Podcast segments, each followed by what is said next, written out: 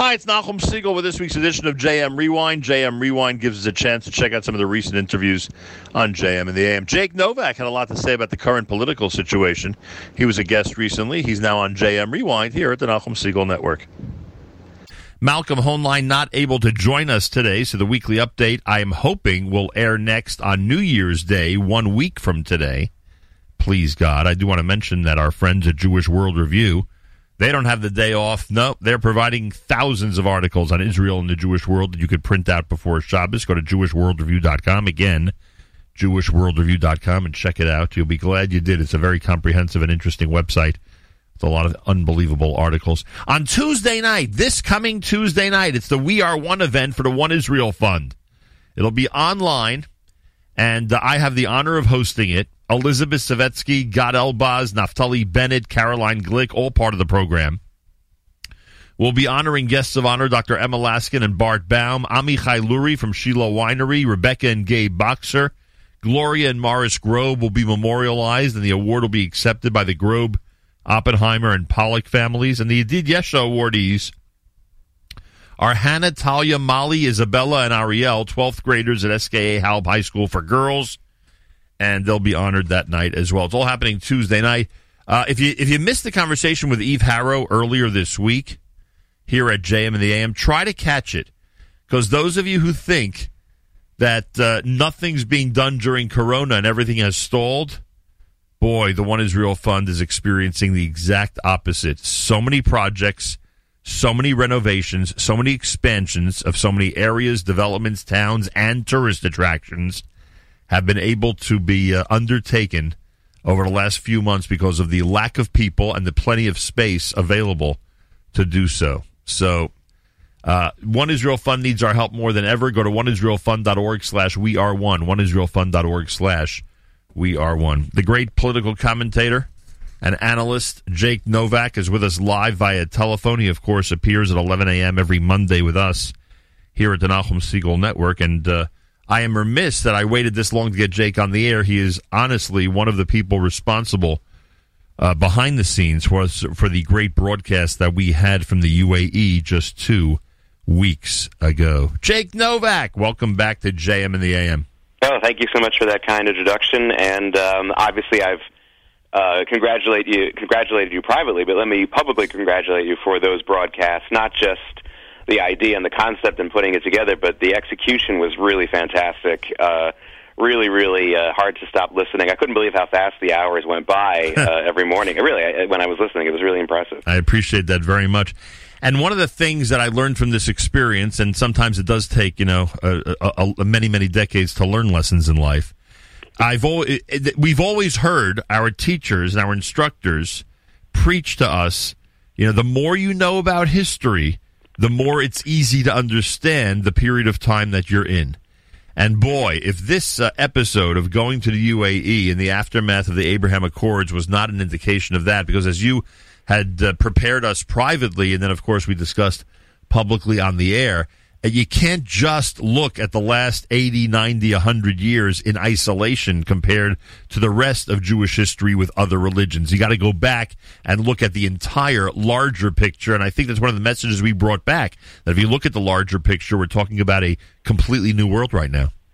Yeah, you know, as a, as a community, Jews are are, it's a little bit of a disadvantage on that, and I think it was because of relatively good intentions. You know, I think from the religious side, we had religious instructors over the years who wanted to focus on Limudei Kodesh. They wanted to do that, so they didn't want to have like if you go to your average more Haredi or even even more Orthodox yeshiva, you're not going to have a Jewish history course. Right. Uh, and then on the secular side, there's a very famous story of David Ben Gurion when they approached him uh, from the education ministry and saying, you know, can we create a Jewish history program for the Israeli schools? This is in 1949 or 1950, and he said, "What's there to say? Uh, we'll have a one a one sentence history lesson. We were oppressed for 2,000 years. Now we're back in Israel. Go play soccer now." I mean, so from both the secular and the religious side, we've had a little bit of a disadvantage. And I think it was good intentions on both sides. I don't think it was a you know revisionist history or an attempt to erase knowledge. It was just a focus on the now and a focus on what they felt was a higher priority. But you're so right. I mean, if you don't understand, I mean, you know, the Jewish people have really started the whole recorded history business when you think about it. And for us to sort of gloss over anything previous to the last hundred years or so is really a big mistake. You know, for us to you know look at biblical history, then skip over to maybe 1900, that's not a good idea. We really need to know more about where we've been and and how other people have interacted with us during that. And just to give everyone the bigger picture here, what, what we're talking about, and again, those who are tuned in, I think, got this message, is that again, no fault of anybody involved. If you grow up in what we call the yeshiva league, right to left uh, here in the New York area, or probably anywhere in the United States, uh, we have uh, been inundated with 20th century history about all who hate us, including what we perceived as the majority or all of the Arab world. And again, not blaming anybody, that's just the context of the way the 20th century worked. And you reminded us both before the trip, and then I had a chance to remind everybody during the trip that this, what's happening in Dubai, what's happening in Bahrain, etc., is not an exception when it comes to the bigger picture in history. There have been many, many times that both with Christians and with uh, members of the Muslim faith, that Jewish communities got along very, very well, especially when it comes to Islam. You know, we went to the UAE, and one of the things, today's a fast day, so it's funny I'm bringing this up. Uh, we went to the UAE, and one of the things we, we learned that, that, that it's, it's really not coincidence nor uh, something to gloss over that the multiple prayer sessions per day and, and fasting being part of our tradition and what you can or can't eat meat wise is important to other. The fact that all of those apply in some way to both religions needs to be put into context. It's not just a coincidence. That's right. And, you know, it's something that is very much on the minds of most Muslims I've ever known. You know, when I was in grad school, we had our first day in grad school. This was at Northwestern 26, 27 years ago and they gave little bios for everyone from our incoming class, and mine included some of my Jewish background, of course. And uh, a Muslim woman came over to me and immediately said, "You know, there's a lot of similarities." You know, that was the first thing she said. Just, it, it, and and I that was the experience I've had ever since. There's huh. a real uh, effort on a lot of Muslims, especially if they're involved in any way in the secular world, to seek out those who have similar practices and similar, uh, you know, customs. And uh, to me, that is something that has been constant throughout, and I heard that a lot during your your broadcast. It's important to understand. Obviously, the Rambam was interested in that, and that's one of the reasons why he was so enamored of, or at least was more admiring of uh, Muslim culture at the time of his life. Right. Um, and you know, listen, it all has to be tempered. Obviously, there have been yep. ups and there's downs. Yep. You know, whenever you and I say something like this, there's going to be someone who really wants to emphasize the negative moments. Yep. I and I don't think we should quiet those people right. and say we're not going to listen to you. Understood. But, but it look, has to be put look, into we, context. Look, we, we saw what happened this week in Israel. I mean, you know, yeah. the reality is there are people who literally want to take rocks and smash the skulls of Jews. Unfortunately, yeah. we learned that lesson, you know, and, and we have to keep that in mind. By the way, I was thinking about this really, really early this morning. Um, in, in the context of our conversation, is there a way to, with all this in mind, and with my friends from Iran who claim that growing up in Iran was similar to my experience in the UAE, meaning they played soccer with the non-Jewish Islamic kids and they had neighbors who were very friendly and there was respect, mutual respect, business dealings, etc. Assuming that it's it's it's the same or at least similar to the experience I had in the UAE. Is there a way to to sum up where things went wrong, what the 78, 79 revolution, what, what it, what, what was going wrong in that country that it created revolutionaries who wanted major change and that unfortunately created this 40 year disaster over there in Iran? Well, yeah, I mean, 70, you had a very corrupt government in Iran. Now there have been there were corrupt governments throughout the Arab world and the Muslim world, obviously, because the Iranians are not Arabs. We should point that out. Right. Um, but the difference was that you had a you had many years of a, more open society in Iran, and th- that allowed for all kinds of people who could take advantage of the freedoms that they had there. In other words, we keep thinking about well, freedom of the press and openness. That's always going to lead to good things. Well, I would argue that sometimes you have to be careful with that. Look what's happening in China. For years, we've been told if we just open up to China uh, they'll eventually become more democratic and open. And actually, it feels like they're they've started to import their, especially with our tech companies, they've started to import import totalitarianism over to us. And I think what happened in Iran was that. Now, what happened also was Iran was a direct result of the fall of Egypt as far as the leading enemy of Israel the you would not have had the Iranian Revolution had it not been for the Egypt-Israel peace accord. Wow! And, and now, now there were good things about it, but as also we've spoken about, the failure of the Israel Egypt-Israel peace accord to be uh, translated as a positive thing throughout the Muslim world. Unlike what we're seeing with what's going on in Dubai and the Bahrain, Bahrain peace deals and other peace deals we've talked about, the, it, it came off in the Muslim world as a total pay, as a total sort of cop out by Egypt, as a weakness on their part, and that somebody somewhere had to take up the Islamist cause somewhere because Egypt is very important. Egypt is the birthplace of the Muslim Brotherhood, which is the the parent organization, the seedling organization of every Islamist genocidal Islamic group. There so, are a lot of them I know. I know uh, Al Qaeda, Hezbollah, right. all those all those groups. The Muslim Brotherhood, even though it's mostly you know it was a Sunni organization, even the Shia Islamist groups come from the Muslim Brotherhood, which was very much an Egyptian entity. So if the Mus- so if the Iranian Revolution wouldn't have worked, and excuse the you know a, a pedestrian way I put that, yeah. but if it wouldn't have worked, then what would have happened? There would have been a peace deal with Israel, and who would have taken upon that, themselves that mantle that you just described? Well, you know, then I mean, again, now you're really dealing with the butterfly effect. Who knows what else happens right. if you go back in time? Right. I don't know if there would have been that many great opportunities otherwise. What really needed to be fixed was the way that Egypt and Israel related to each other, and way Egypt related to itself. Egypt still has. Egypt is still the you know for for all, most of our lives Egypt was the most important Arab country because it had the strongest military and had the largest population. And it, was, and it was next and it was next door and it was next door to Israel. yes, right. It also had the largest uh, popu- It has the largest illiteracy rate. Still does in that mm. part of the world. Um, it had so much, you know, tremendous amount of natural resources, and and that gateway to you know to into the uh, other from one continent to the next, and you know blew all those opportunities. And it still is to some extent, however, because Saudi Arabia so much holds the financial purse strings of Egypt now. Egypt is much more reasonable than it's ever been, but it still has a problem. It is nowhere near democracy it is nowhere near really dealing with some of the very radical anti-Jewish, anti-Israel elements within Egypt, like Saudi Arabia is dealing with it inside of their country.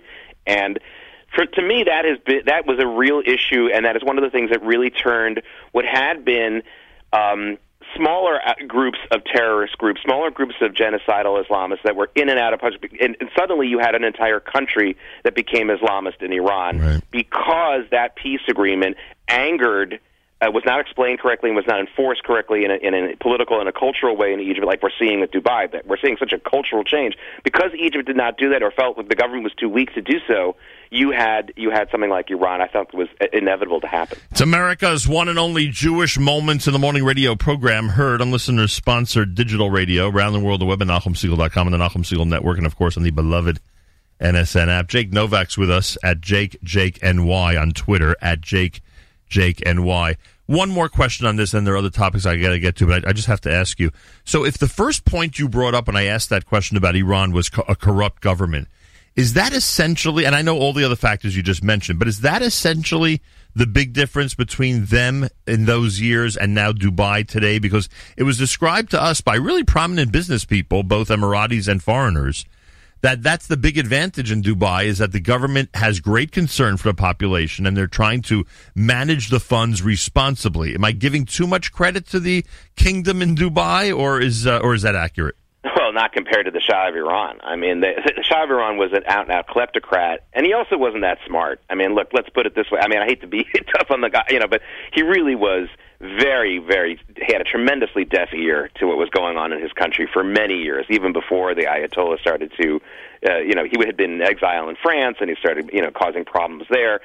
Um, the, the, the it's amazing the that that is the biggest contrast. Forget it, you know you don't, if you don't if it's if it's hard to define exactly what corruption is, then let's let's use this as a definition. The Emirati ruling family is not looking to just steal all the money for itself, right. and is very, very attuned and is very, really has its ear to the ground to what its people. And I'm not saying they always do what everyone on the street wants. Right, but they but they get the, but they get the big picture. Yeah, and they're very involved. They're out there. I mean, you know, the Shah of Iran was totally inaccessible. He was, you know, his, his children, and his children weren't even in the country. One of the one of the reasons why his son escaped the whole thing is because right. he was at the Air Force Academy as a visiting student. I don't know what he was studying, but he was a visiting student at, in, at Colorado Springs. And you know, so they're, they're very involved. They're very involved in the day-to-day stuff. They're they're noticeable. You mentioned how they have their picture everywhere. Right. They, they're they're they're popular with the people because they are they're connected to them in a much better way. It's not a democracy, you know. There, there's things that I would like to see improved. There is uh, a lot of government uh, control over certain things, but on the other hand, they don't have a lot of other regulations and taxes, which turns it into much more of a freer city than than it had been than, than you know than so many others are, including here in the United States, or a lot in a lot of ways. Right, and the so and, yeah, so, the, so when the U.S. backed the Shah that was the bigger problem. In other words, they hated the West, the new group, hated the Ayatollah crowd, hated the West to begin with. But once we showed that we were ready to physically and in other ways support the Shah, then then that was it. That was the that was the you know game set match, right? Yeah, and we were trapped into that by the Cold War, and and obviously the Cold War was filled with all kinds of missed opportunities. You know, it was just so uh, you know when things get solved, we say to ourselves, why did we do this before? You know, right. when Israel, you know, right. the, the reaching out to Saudi Arabia right. and working with them on the security aspect and the economic aspect seems so obvious to us now. I wish we had thought about that in 2001. Good point. And the same thing also with the Soviets. And defeat, defeating the Soviet Union really was about standing up to them without necessarily get, getting into all these minor wars like. Korea and Vietnam and things like that. We could have beaten them earlier, and maybe we wouldn't have had to have backed you know, lousy people like the Shah, who wasn't even in the top five of the lousy people we had to back in the Cold War, but right. he was he was close. I mean, he was just really yeah, honestly. It's even worse than his corruption was his incredible stupidity. The man was completely deaf to a very large company. It was country. It wasn't like he was like some small country with a couple of million people. I mean, Iran's a huge country with right. a lot of resources, and he was running it like it was like a, a backdoor operation. You know, like a bookie. It was ridiculous. Good point. Jake Novak with us. Jake Jake NY on Twitter. Uh, all right, it's no secret um, you didn't have a Cy Young performance when it came to uh, the states in the most recent election, but you had a you had a pretty solid, you know, uh, eighteen and ten season, I would say that time. um, and boy, and Florida, Florida was like your perfect game, frankly, the way you predicted that one. Um, but with all that in mind, Mr. Novak, what can you tell us about January the fifth? What can you tell us about the state of Georgia? Well, the state of Georgia has, to me, there's no evidence that the problems that have plagued Georgia and a lot of the other states where I believe the results of the election really can't be considered to be the true will of the people. I don't really see them fixing any of those problems. You know, the the two biggest problems with this election, and I know that the, to me there's a really big misdirection with this focus on the voting machines. I don't think there's anywhere to go with that, and I think the the cases involved with that are not really going to go anywhere for a number of reasons. The real problem, Nachum, is that we had vote by mail, and we have something called ballot harvesting, right. which led to, I think, millions upon millions of fraudulent votes. And even if they didn't, let's say you have some listeners here who are very offended by that comment, very upset, and it's the kind of thing that, that gets you know that, that'll get you censored on social media if you say that line that I just said. Let me just put it this way: even if you think that every one of those votes was legitimate, it clearly was a violation of a very important principle in every democratic society, which is the secret ballot. Right. Vote by mail destroys the secret ballot, as does ballot harvesting. Ballot harvesting, to put it very briefly, is when eh, only the Democrats do this. The Democrats go into these neighborhoods, they show people a filled out ballot, and they basically get them to sign it. Right. If you don't have a secret ballot, you don't have a true democracy, and you don't have a legitimate election. And no one upon no one can deny that we had millions upon millions, probably 20 million at least, ballots that were not secret ballots. I think a lot more than that. So when you talk about the state of Georgia, I see the same thing. There apparently there's already about 800,000 ballot harvested ballots out there. Uh, there's going to be vote by mail, and none of this has been addressed. Now I thought that the courts would try to thread a needle here and ban this and say uh, Trump still lost the election, but the way that he lost is completely illegal. I mean, I don't know how they would do that, but listen, that's why they pay these. Uh, yeah, that's why these clerks they don't get paid actually a lot that much. They get paid eventually. They get paid a lot. That's why they go through. You know, that's why they choose in the Supreme Court the top graduates of all the top law schools because they need smart people to thread these needles and do these legal fictions. But it's very, very discouraging because, as you know, I, I like to look at the stats from previous elections and see where they're going. Right. I think anybody worth their salt looking at this election whether they're happy with the result or not, It's going to have to throw out these statistics. It's like looking at those basketball games that that, that corrupt referee 20 years ago or 15 years ago got caught. There's nothing to learn from this election, unfortunately, because it was so fouled up. At least from the secret ballot point of view. Everyone well, has well, to agree on that. Well, then, based on what you just said, it sounds like you're ready to concede the state of Georgia, and the Senate's now going to be a Democratic Senate. I I I I, I, I really see it as a tough, tough hill for the Republicans to climb, uh, climb, especially since there isn't a tremendous amount of I don't know if there's going to be a lot of election day enthusiasm, which is where the Republicans have their only shot of overcoming this. But I mean, really, to me, I just don't understand why there wasn't more of a. I know there were a lot of there were court cases filed to try to stop some of the wider vote by mail stuff. But they needed to do more than that. Sadly, I think they needed to do more. If the Democrats were out in the streets canvassing, then they needed to be out in the streets identifying to the authorities, here's where the ballots are. Let's have them impounded. We're not going to destroy them. We're not going to cause any violence. We're not going to do anything else like that. But let's impound them until a court can decide whether they're valid. Let's not count them at all until that happens. And they didn't do that, and I don't think they're doing that in Georgia. So I don't see how they come out ahead unless this fraud is out there. And as I said to everyone across the country the entire year this year was that I expected Trump to win the election, with the one caveat being I don't know how much fraud there's going to be. And and that's the thing. I don't know how much fraud there's going to be in Georgia, but it seems like there's going to be a lot. Oh boy, I'll tell you. For those of us who really love America, it's so sad that uh, that there's so much, uh, at the minimum, accusations. But who knows just how much fraud there really is when it comes to these Democratic elections, or what we hope would be Democratic elections. Finally, Jake, um, Tell me the significance to you, both historically and in 2020, when you read an article that Israel is prepared to build a 120 story building. well, you know, the, I, the first thing that I think about is just the architectural aspect of it. They, they always told us when you would go to visit Israel, even as a little kid, that they actually had the capacity because of the, I guess, of the bedrock there, whatever it was, that they could build tall buildings there. But and then you of course you had the issue of security. You know, right. well we don't want to build such large buildings because they would be such a, an obvious target for right. people. Um, that shows that Israel is it, it's a significant economic achievement first and foremost. Let's not get that. It's a major economic. This is a country that can get the financing for this kind of thing.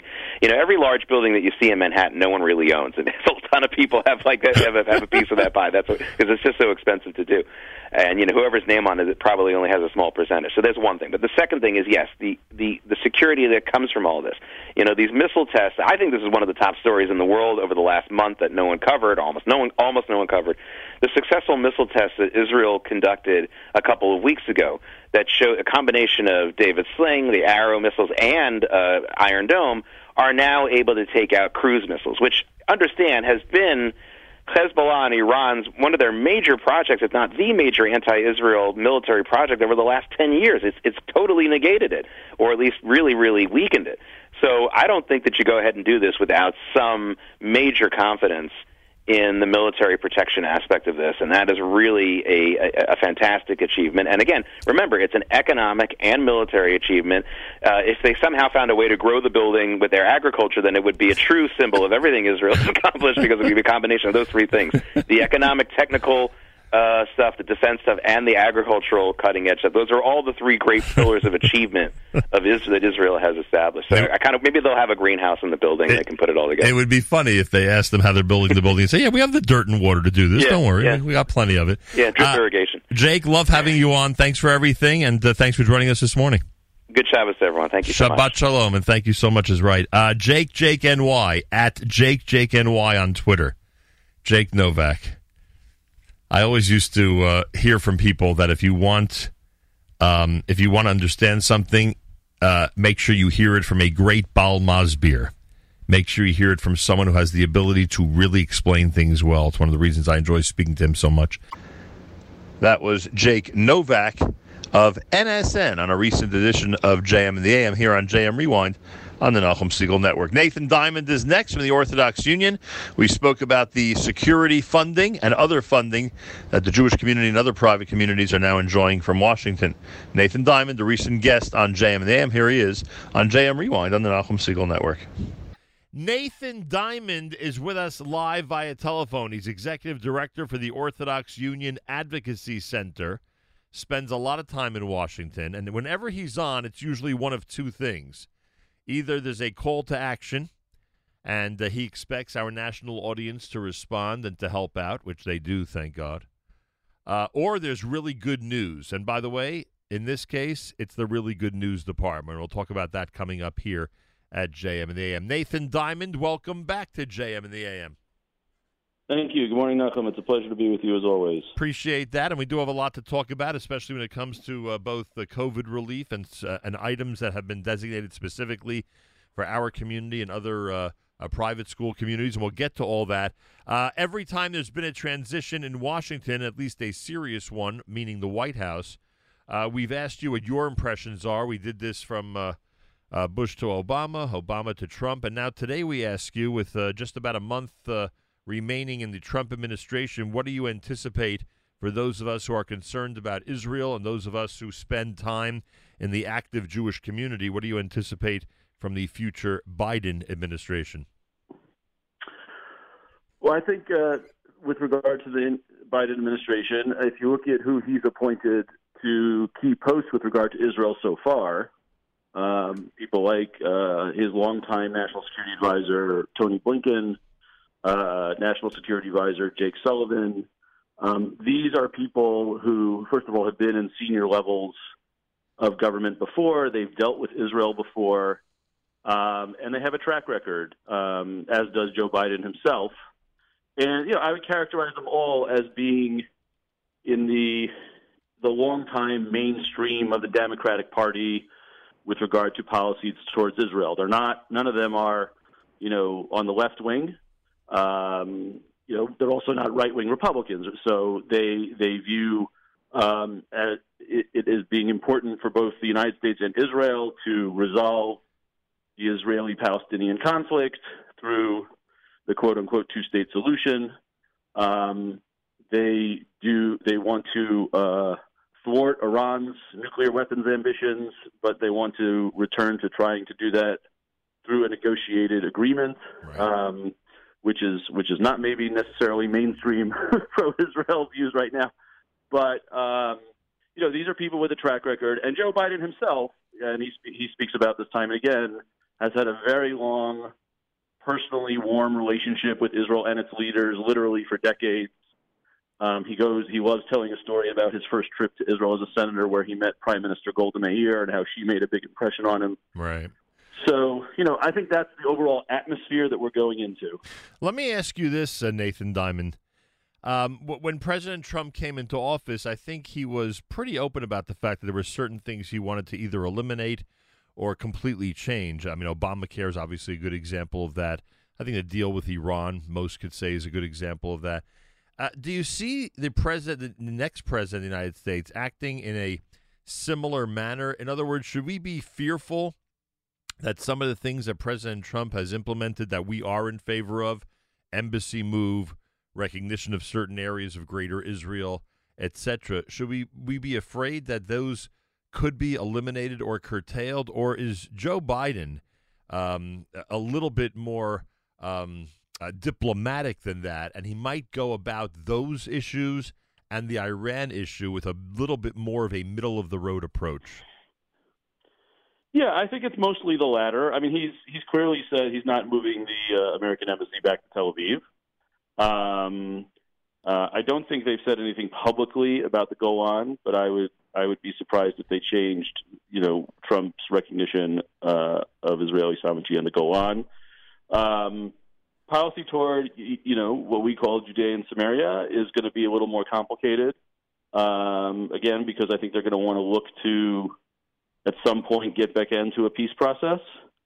But um, I can tell even even you could look your your listeners could look this up. Um, there was an article published, uh, a very well reported article published by JTA before the election, which uh, which documented how during the Obama administration, when there were you know a good amount of tensions, how Vice then Vice President Joe Biden was viewed as the pro-Israel voice in the room, the one trying to you know uh, to use your word handle things more diplomatically, right. Um, so I think there's going to be more of a tone. Oh, and frankly, the other thing is, you know, whatever's going on, Joe Biden's first, second, and third priorities are going to be the COVID pandemic, the American economy, um, and while he certainly will pay attention to foreign policy um, and and issues related to the Middle East, you know, that's not going to be at the top of his inbox. Understood. Understood.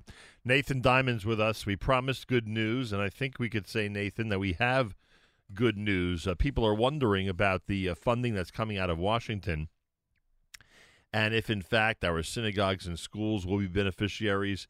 If in fact the COVID 19 package has something that we as uh, non-public day school people, um, uh, you know, pay attention to? Is it something that includes something that we would benefit from? What could you tell us first regarding the uh, re- the COVID nineteen relief package as it relates to our community? Sure. Um, it, it is it is good news in a very difficult situation. Obviously, at, at the Orthodox Union, uh, at the Advocacy Center, we're we're constantly working on the interests and, and, and in service of our community, and we know how much um, our community has been disrupted, along with you know America as a whole, and and um, within our community, our schools. Um, and it's been very very costly and difficult, and um, so when when Congress was putting together yet another relief package after they did the CARES Act several months ago, we were very engaged um, with with allies, bipartisan allies, and we knew there was going to be money for K through 12 schools in right. general. Right. Um, and thank God uh, we we succeeded in working with those allies uh, to have in this package 2.75 billion dollars specifically set aside uh, to support non-public K through 12 schools, um, Jewish, Catholic, and otherwise. And these the, the funds are going to be administered by the governors, uh, who will apply for the funds, you know, to Washington, and um, the funds will be available to help schools with, you know, a very broad menu of COVID-related expenses: cleaning, sanitizing, buying technology, supporting remote learning when they have to do that, changing their curriculum um, for remote learning, and also reimbursing them for expenses that they've already uh, incurred for all of that these past months. And it's it's really unique. In in past, we've we've not had this kind of set aside uh, for our schools uh, as as we got in this in this legislation. So that's the most significant thing. Well, the um, um, sometimes we wonder about the uh, the monies that that's allocated out of Washington. Frankly, if you and others at the OU and others were not uh, were not advocating for this in Washington, essentially private schools would would likely be ignored. Uh, it's only through the efforts over all these decades uh, people like yourself have put private schools on the agenda in Washington. Well, I appreciate that, and I, I on this one, I, I, would also be remiss. We had we did this really in partnership with the Catholic right. uh, community, which and, which, uh, which often happens now, right? A lot of which these... often happens, but and, and and I have to thank uh, uh, you know in front of your listeners, Cardinal Dolan of New York, right. Was uh, was very heavily involved and, and making phone calls, and uh, so that was great. So, and by the way, the other thing that's in this package relevant not only to our schools but also possibly to shuls and other nonprofit organizations, is there's going to be a second round of uh, the the PPP loans, the Paycheck Protection loans. Right. Um, it's a little bit more targeted than it was the first time around. You, the, to get one of these second loans, um, an organization will need to have fewer than 300 employees, and will have to show that its income is down by 25 percent. Right. Um, you know, so those who are hardest hit uh, will will be able to access second PPP loans, and um, there's some other things in the in the package as well. Now, um, do, do, schools have do schools have to do anything at this point? Now, you know, principals and executive directors are hearing this. Uh, about the two point seven five billion. They also heard you say the governors will be responsible for it. Is there anything a school or any type of of uh, of group has to do at this point? Um, Today, no. Uh, we, you know, we want people to be, especially the leaders of these schools, to be aware of this. We, we've sent out some guidance information. Um, right now, uh, we're engaged now with the U.S. Department of Education because they have to very rapidly put out the guidance for the governors to apply for these funds. Um, our, our state advocacy teams, our partners at the OU and the Teach Coalition Network, are engaging with the governor's offices and sort of saying to them, "Hey, this money's coming. We want you to apply. We want it for our schools." But but pretty soon, uh, there, there's there's going to be action that will be, need to be taken um, by school leadership, and we will certainly communicate that out um, right away. And Nathan Diament. Uh, the, the other thing I should just mention, you know, people people follow the news.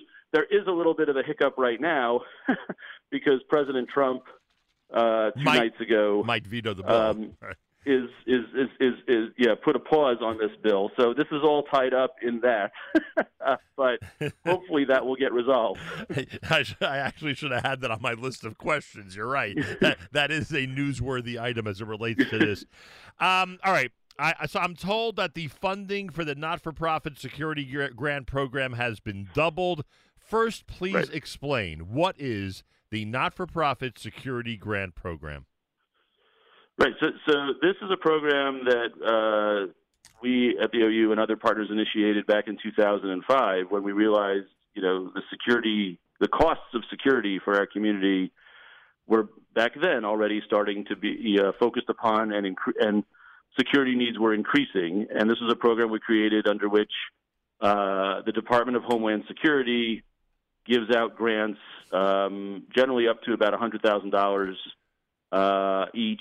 And, and just and just, and just to remind everybody, if, if they look at any large or any significant synagogue in our community, a lot of these security enhancements came from that money. Yes. Um, so so these and these grants can be used to put up fences and bollards right. and shatterproof glass and and heavy doors. They can also um, be used to hire security guards um, uh, and and for training and purposes like that. Um, you know, we started off this program in 2005. It was at 25 million dollars a year. It was very restricted to certain geographic areas, mainly major metropolitan centers, and unfortunately, because the need has continued for security, um, we've we've particularly in the past few years uh, worked again with bipartisan allies in Congress to um, increase the funding for this program. A couple years ago, we got it up to sixty million dollars. Last year, we got it up to ninety million dollars, and this year um, doubled it to one hundred and eighty million dollars. And also, it's now available. Whereas in the first, I would say, decade of the program, it was restricted to those geographic areas. Um, it's now available across the United States as a whole. So communities that were not in those geographic areas and were not able to get these funds for many years now are eligible as well.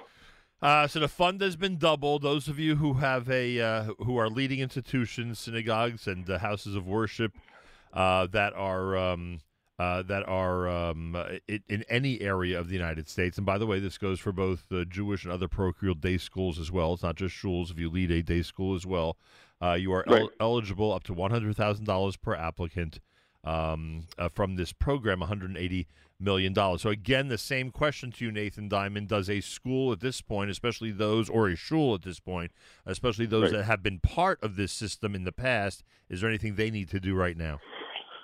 So um, the we we expect the application again. If President Trump signs right. the big funding package, uh, we expect the application period to start in probably in in mid February. Right. Um, the, the most important thing, if for an institution that's never been through this process before, is to get uh, if they don't have one or haven't had one recently, to get a security assessment right. of their of their facility. Um, they can get that from their local police department or their local FBI uh, office, um, and uh, that, that's that's step one that they can do on their own. Um, and then again, as as we move towards um, when the application uh, periods are you know really set and the applications start to go, yeah, we will be communicating out to the community, um, you know, the timelines and the deadlines and all that. So yet another reason to root for the uh, for uh, President Trump not to interfere and for this package to go through. Uh, if and I'll by the way, I'll give you one more, yeah. which is uh, the annual aid package to Israel is right. in this That's massive correct. funding bill as well. How many millions um, is that? Around how many million is that? Do you know what's in billions? There? Oh, it's billions, billions, billions yeah. of dollars. I don't know why I yeah. thought, and actually I have a picture. Maybe I'll, I'll bring it up now. I don't know why I thought that in this specific package it was like 500 million, but I'll look just to make sure. But also, if you're a fan of the Smithsonian, you should be rooting for this bill. Am I correct about that?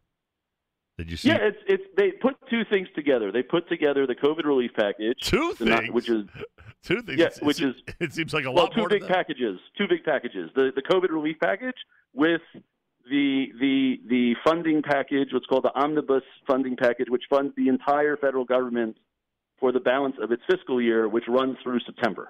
Right. Um, you know, uh, it's unfortunate that it was done this way. Uh, it was all left for the last minute and in one giant six thousand page piece of legislation. But that's ha- that happens. so. You see, here here's the list that I have. I don't know if this is accurate.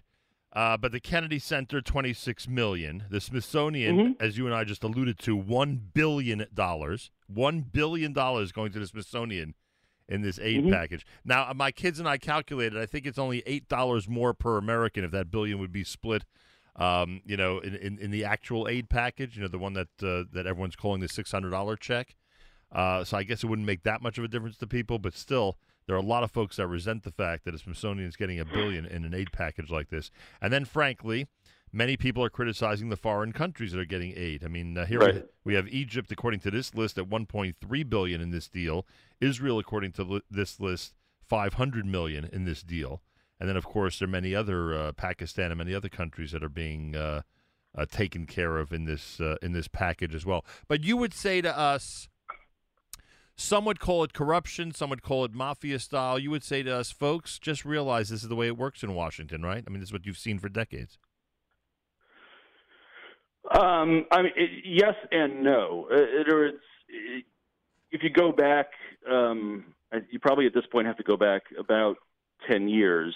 Um, that Congress, Congress and presidents were able to do the annual appropriations bills for the federal government in a more, say, orderly way. Mm-hmm. Um, and by the way, I mean, we, we, it's funny. I call it, you call it one big package. It really is actually twelve or fifteen appropriations bills rolled into this one omnibus bill because you have you have a you have an appropriations bill for the State Department, you have an appropriations bill for the Homeland Security Department, you have appropriations bill that includes the Smithsonian, right, uh, right. et cetera they, that rolling all that into one big package is not such a big deal. But uh, the point is that those things are worked on, you know, by many members and many committees over the period of the year. But it's become, you know, as Washington has become more and more partisan and polarized, um, there are disagreements. They don't get resolved. Things they're kind of like school children. They leave everything to the last minute, and you end up with this turning in your homework, you know, at the last minute, and this is what you get.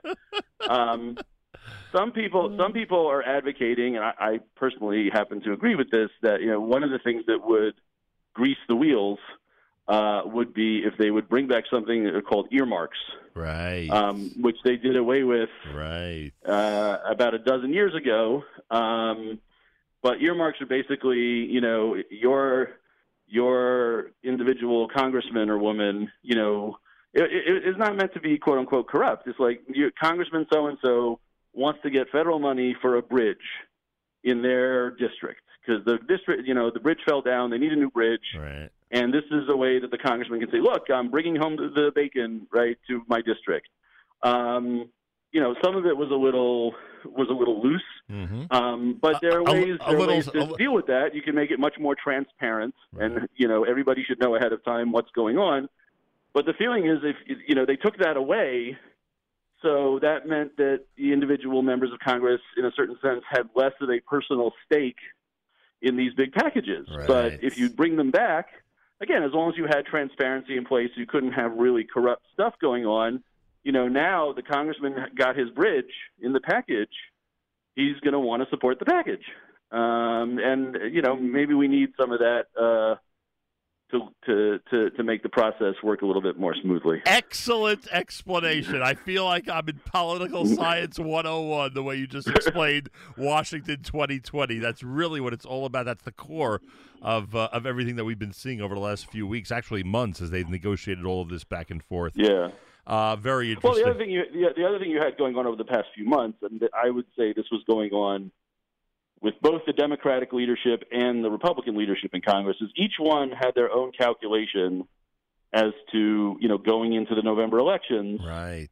Uh, you know what was going to help my party more win those elections. Right. And I, I would I would put equal blame on both sides for you know not having done another big deal after the CARES Act because they were all making these election calculations. Right. Um, so you know, even though even though the control of the Senate is up in the air with the Georgia uh, runoffs, um, you know, both sides felt like, okay, now it's in everybody's interest. We got to get a deal done. Got a deal done. Um, we still do have this, hopefully, uh, only a hiccup with regard to what the president has said. Um, and and the aid will get out to. And by the way, we mentioned some parochial things for our community, but Right. I mean, there, the, you know, there are programs in here to help um, people who are in, you know, going to food pantries and are and are hungry. Mm-hmm. Um, um, you know, there's the moratorium on evictions, and there's unemployment insurance, and and that's that's in the current situation that the United States is in. Um, all those programs are really um, Vital. You know, yeah.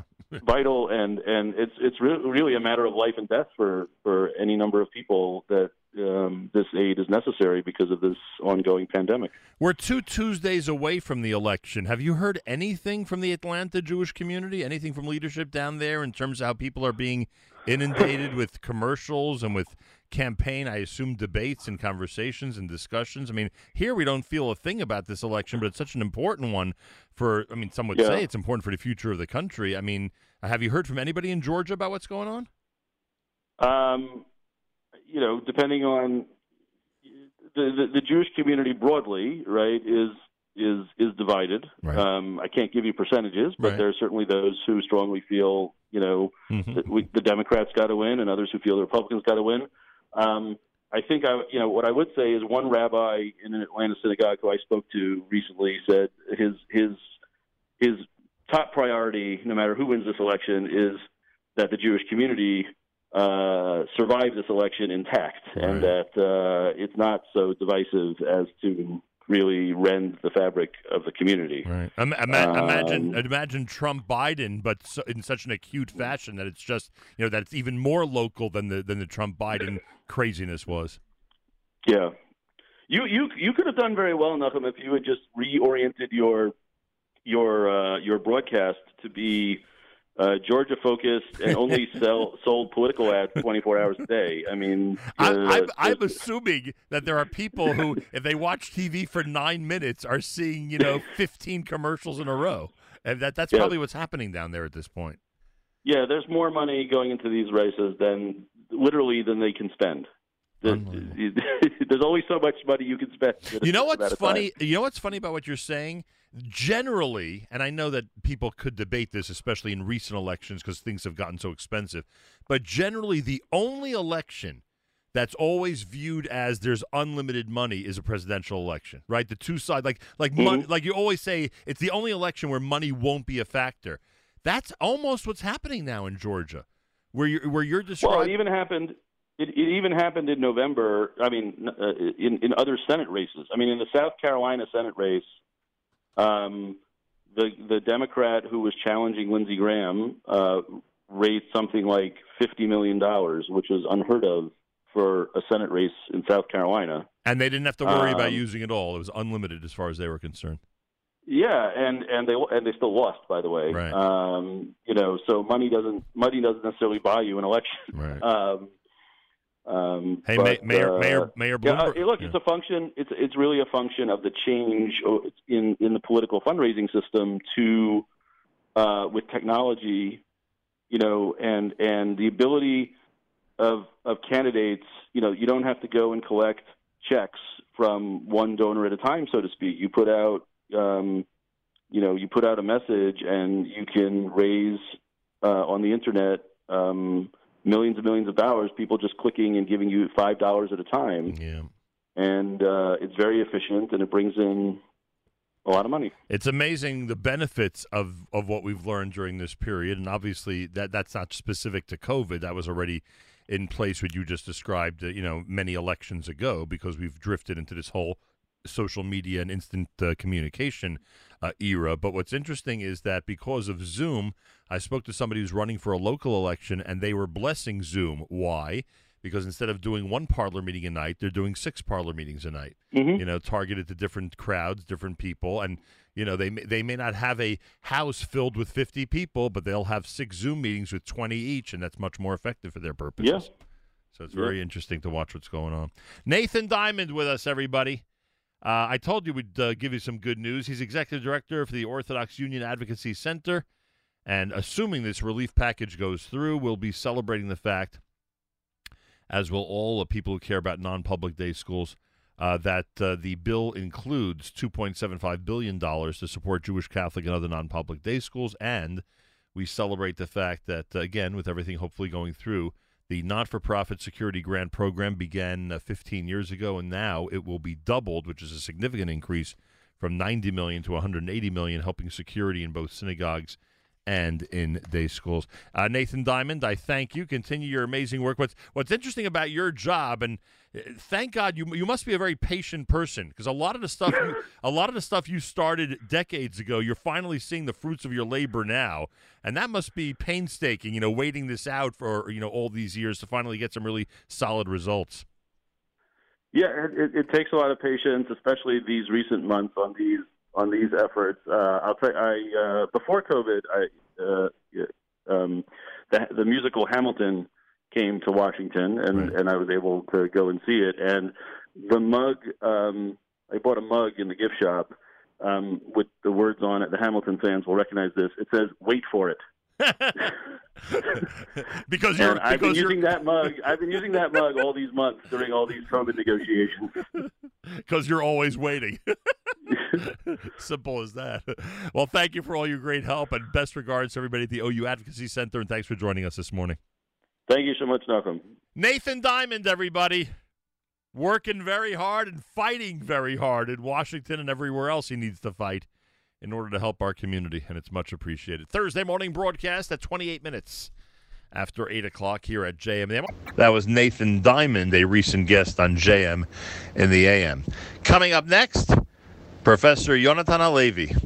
He is from Shaare Zedek Medical Center, had a lot to say about the vaccine and many other things having to do with COVID 19, including an update from Israel.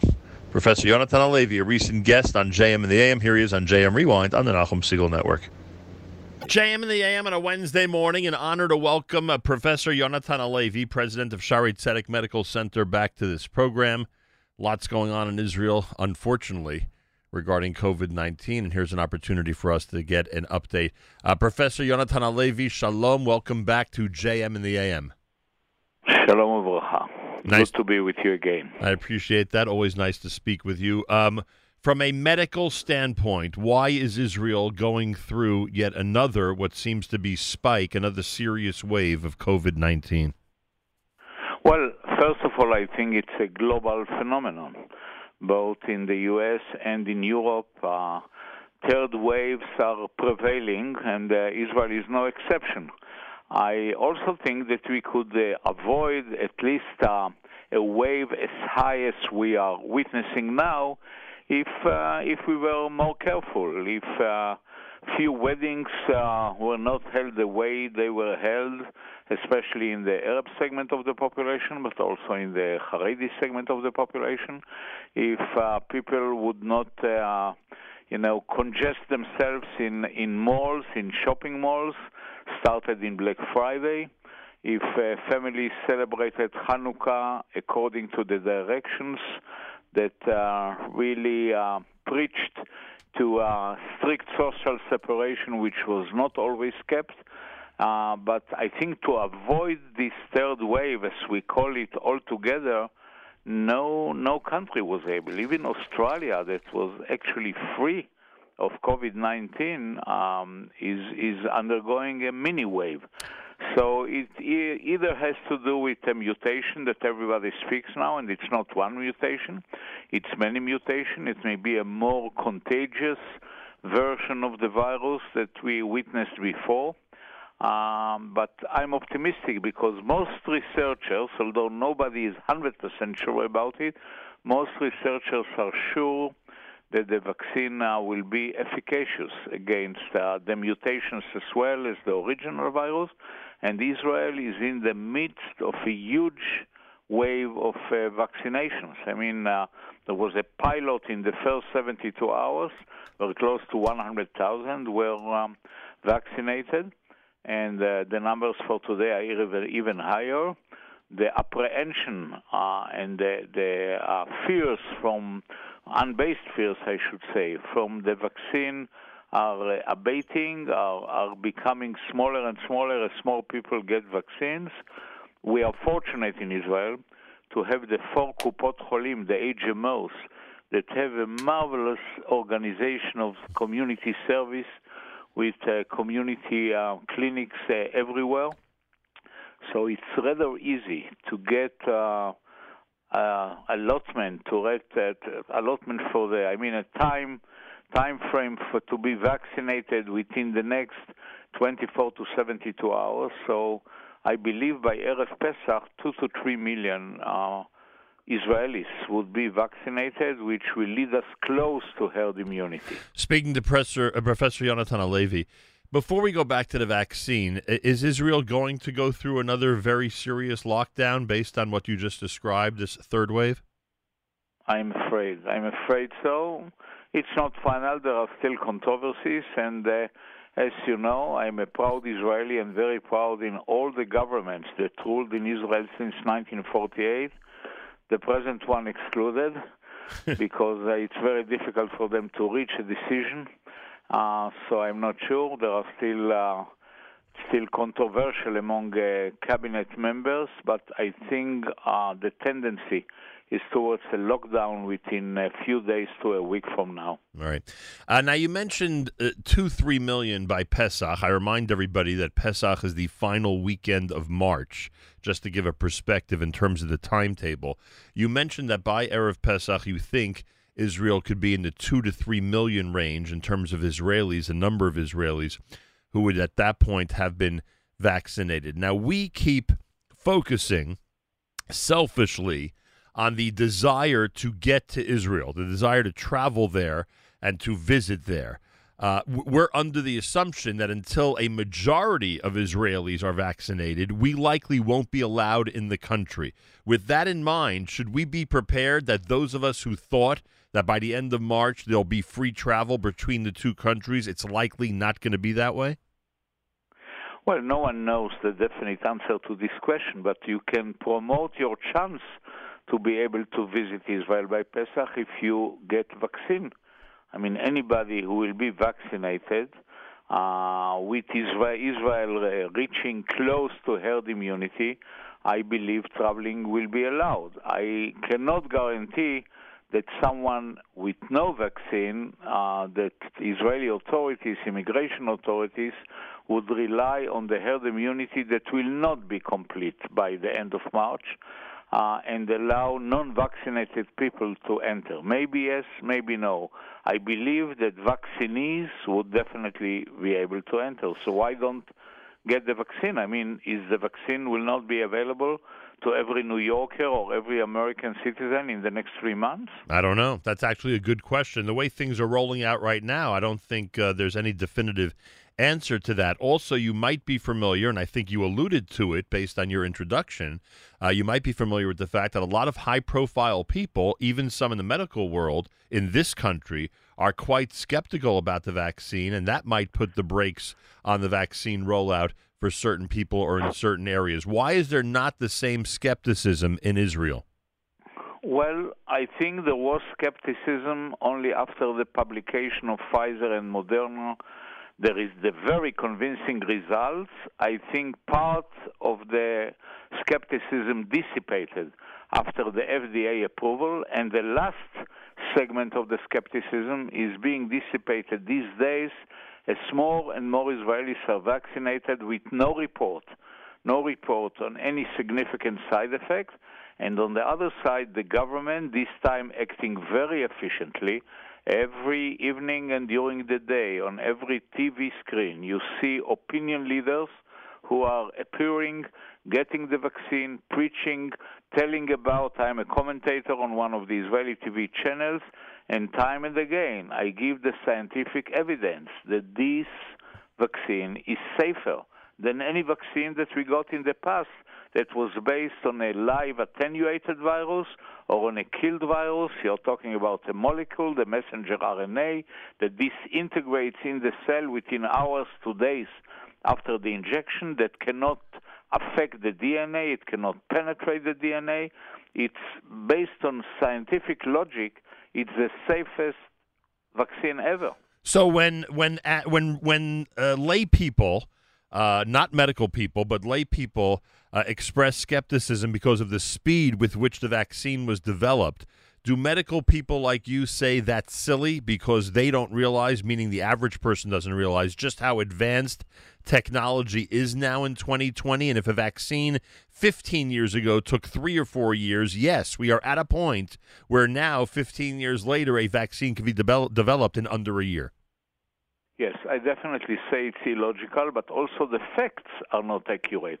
The messenger RNA technology is already here for a couple of decades and the efforts to introduce it into a vaccine are also continuing for around a decade or more. The success within the last 10 months has to do with, with the fact that the best scientific laboratories and brains in the world were recruited and they acted under the premise that money is of no problem. I think your president, your living outgoing president, should be given credit for that. I mean, he influx billions of dollars to the pharma, to the pharmaceutical companies, in order to expedite. So even factually, I wouldn't say that this is, you know, in Hebrew we have an expression, "hachipazon me'asatan." Right. Uh, being hasty is uh, satanic. This is not true in this case. It's not so hasty.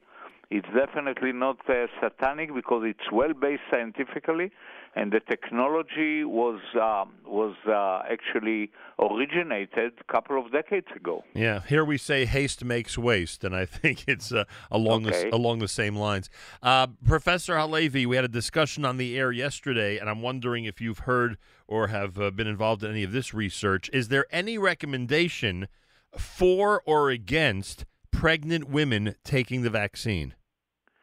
Yes, so, you know, at the beginning, and the, the official document, I think even by the FDA, not to mention Moderna and Pfizer, said that because of the fact that there were not enough, or maybe not at all, pregnant women in the phase three uh, clinical trials of uh, Pfizer and Moderna, so we cannot give it to pregnant women. In the meantime, in the last couple of weeks, uh, I mean, scientists from all over the world said that, again, logically.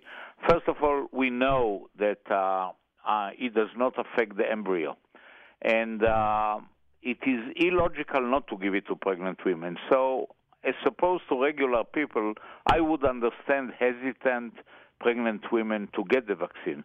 But the official notification by the Ministry of Health through for day before yesterday is that it is safe for pregnant women, and the, the guidelines for the Israeli uh, healthcare uh, providers, the four Kupot Cholim, is that any pregnant woman who wants it should get it. So I believe there is consensus among the scientific community that it is safe for pregnant women as well. I don't know if you have the statistics in front of you. What percentage of Shaarei Tzedek staff, especially those who are directly involved in medical situations have already been vaccinated? Yeah, of course, I have the statistic. By this evening, we will finish over 1,000 employees. And that would be around what percentage? Finish of... vaccinating, not finish the employees, of course. right. And that would be about what percentage of the total employees that you need to vaccinate? We, we have we have 4,500 employees, but we started with the staff that's in direct contact with uh, COVID 19 patients. These are around 250. Then we opened it to everyone. We have uh, five stations where we give every 15 minutes uh, to another one. We have a capacity to do around 300 a day, and we are doing 1,000 within three days. Is any of the uh, are any of the protocols in the hospital going to change as more and more people are vaccinated? Will we see less protective equipment uh, on staff members? Will we uh, open up the doors to more visitations by friends and relatives? Is is a lot going to change while this all goes on, or it's going to be a while before any policy changes? I think it's going to be a while. First of all, we really have to be sure that uh, a large percentage, someone something like 85% of um, the uh, employees are vaccinated. And uh, the second issue is that the jury is still out about whether a vaccinated person can infect others from viruses that accumulate in the mucosa of his nose when he's infected, maybe when he's outside the hospital or inside the hospital. Right. He himself could not get the disease because he got the vaccine, but he may infect others. Again, the jury is still out about that. The assumption is that after further research that is done all over the world, we will find these people, the vaccinated people, non infective. But this is not sure. And as long as this is not definite, we will definitely not change policy. Has any of the under age 21 population of Israel been vaccinated yet? Only those with uh, severe background diseases like, uh, you know, juvenile diabetes that we call today type 1. It's not called anymore juvenile, but those with uh, type 1 diabetes and, and uh, severe background diseases, uh, heart malformation, and so on, all the rest, um, uh, people are people in uh, in closed uh, institutions, in in dormitories where they not don't go out. You know, people with special needs, but healthy under 20 were not vaccinated yet. They are, they will be the last. I mean, this is going to. It will be very quickly in Israel because really, thanks to our government, I don't know if it's Bibi Netanyahu himself or official at the ministry. This is also controversial, but to lead to it that Israel will have in December 4 million vaccines and through January and February for the rest of the population, this is an unbelievable achievement. And I'm very proud in my government for this. Do you have After any... criticizing them at the beginning of this interview, I must finish with a good remark. Do you have any idea about other Middle Eastern countries? Are they even close to the numbers of vaccines that Israel is going to have very soon? No, definitely unaware of it. I haven't heard about any one of our neighbors getting the vaccines. I mean, uh, nowhere but uh, U.S., Britain, and uh, Israel. Maybe I heard Canada too, but few Western countries got the vaccine in December. I guess most of them will get them gradually during the first quarter or first half of 21. And what is this going to do to the nursing home population? There is a relatively large nursing home and nursing home type facility population in Israel. I'm assuming that they are now in the midst of being vaccinated, that they are priorities? Yeah, they are highest priority. Many of them were vaccinated. There, there need to be more uh, explanation to these. Um, uh, to these populations. Uh, I myself was invited by Ramot Tamir. It's a nursing home, quite a large nursing yeah. home with a few hundred there. yeah, we know Tamir, yeah. in in Jerusalem, mm-hmm. and uh, you know the owner is a board member of Shaarei Tzedek, a very uh, distinguished board member, Mr. Hillel Leibovich, right. and he invited me to lecture in Hebrew and English in order to convince uh, the tenants there to be vaccinated, including people in their 90s. I must tell you that I had many, many questions there that showed some skepticism. I hope I was able to dissipate most of the skepticism. So this is a real game changer. I mean, in a period of weeks, nursing homes in Israel can can operate normally, most likely, or at least the way they remember operating. Absolutely. Again, I'm not sure they will operate normally in terms of allowing many more right. people to come. Right. Needless to say that all the caregivers have right. to be vaccinated, and they are being vaccinated, including foreign employees. Uh, so again, because of the reasons that I mentioned before, I'm not sure that the nursing homes will be open to the public, which is very, very important right. because seclusion is very bad for these uh, uh, elderly people. Uh, I think the visitation uh, um, uh, rules will not change so soon.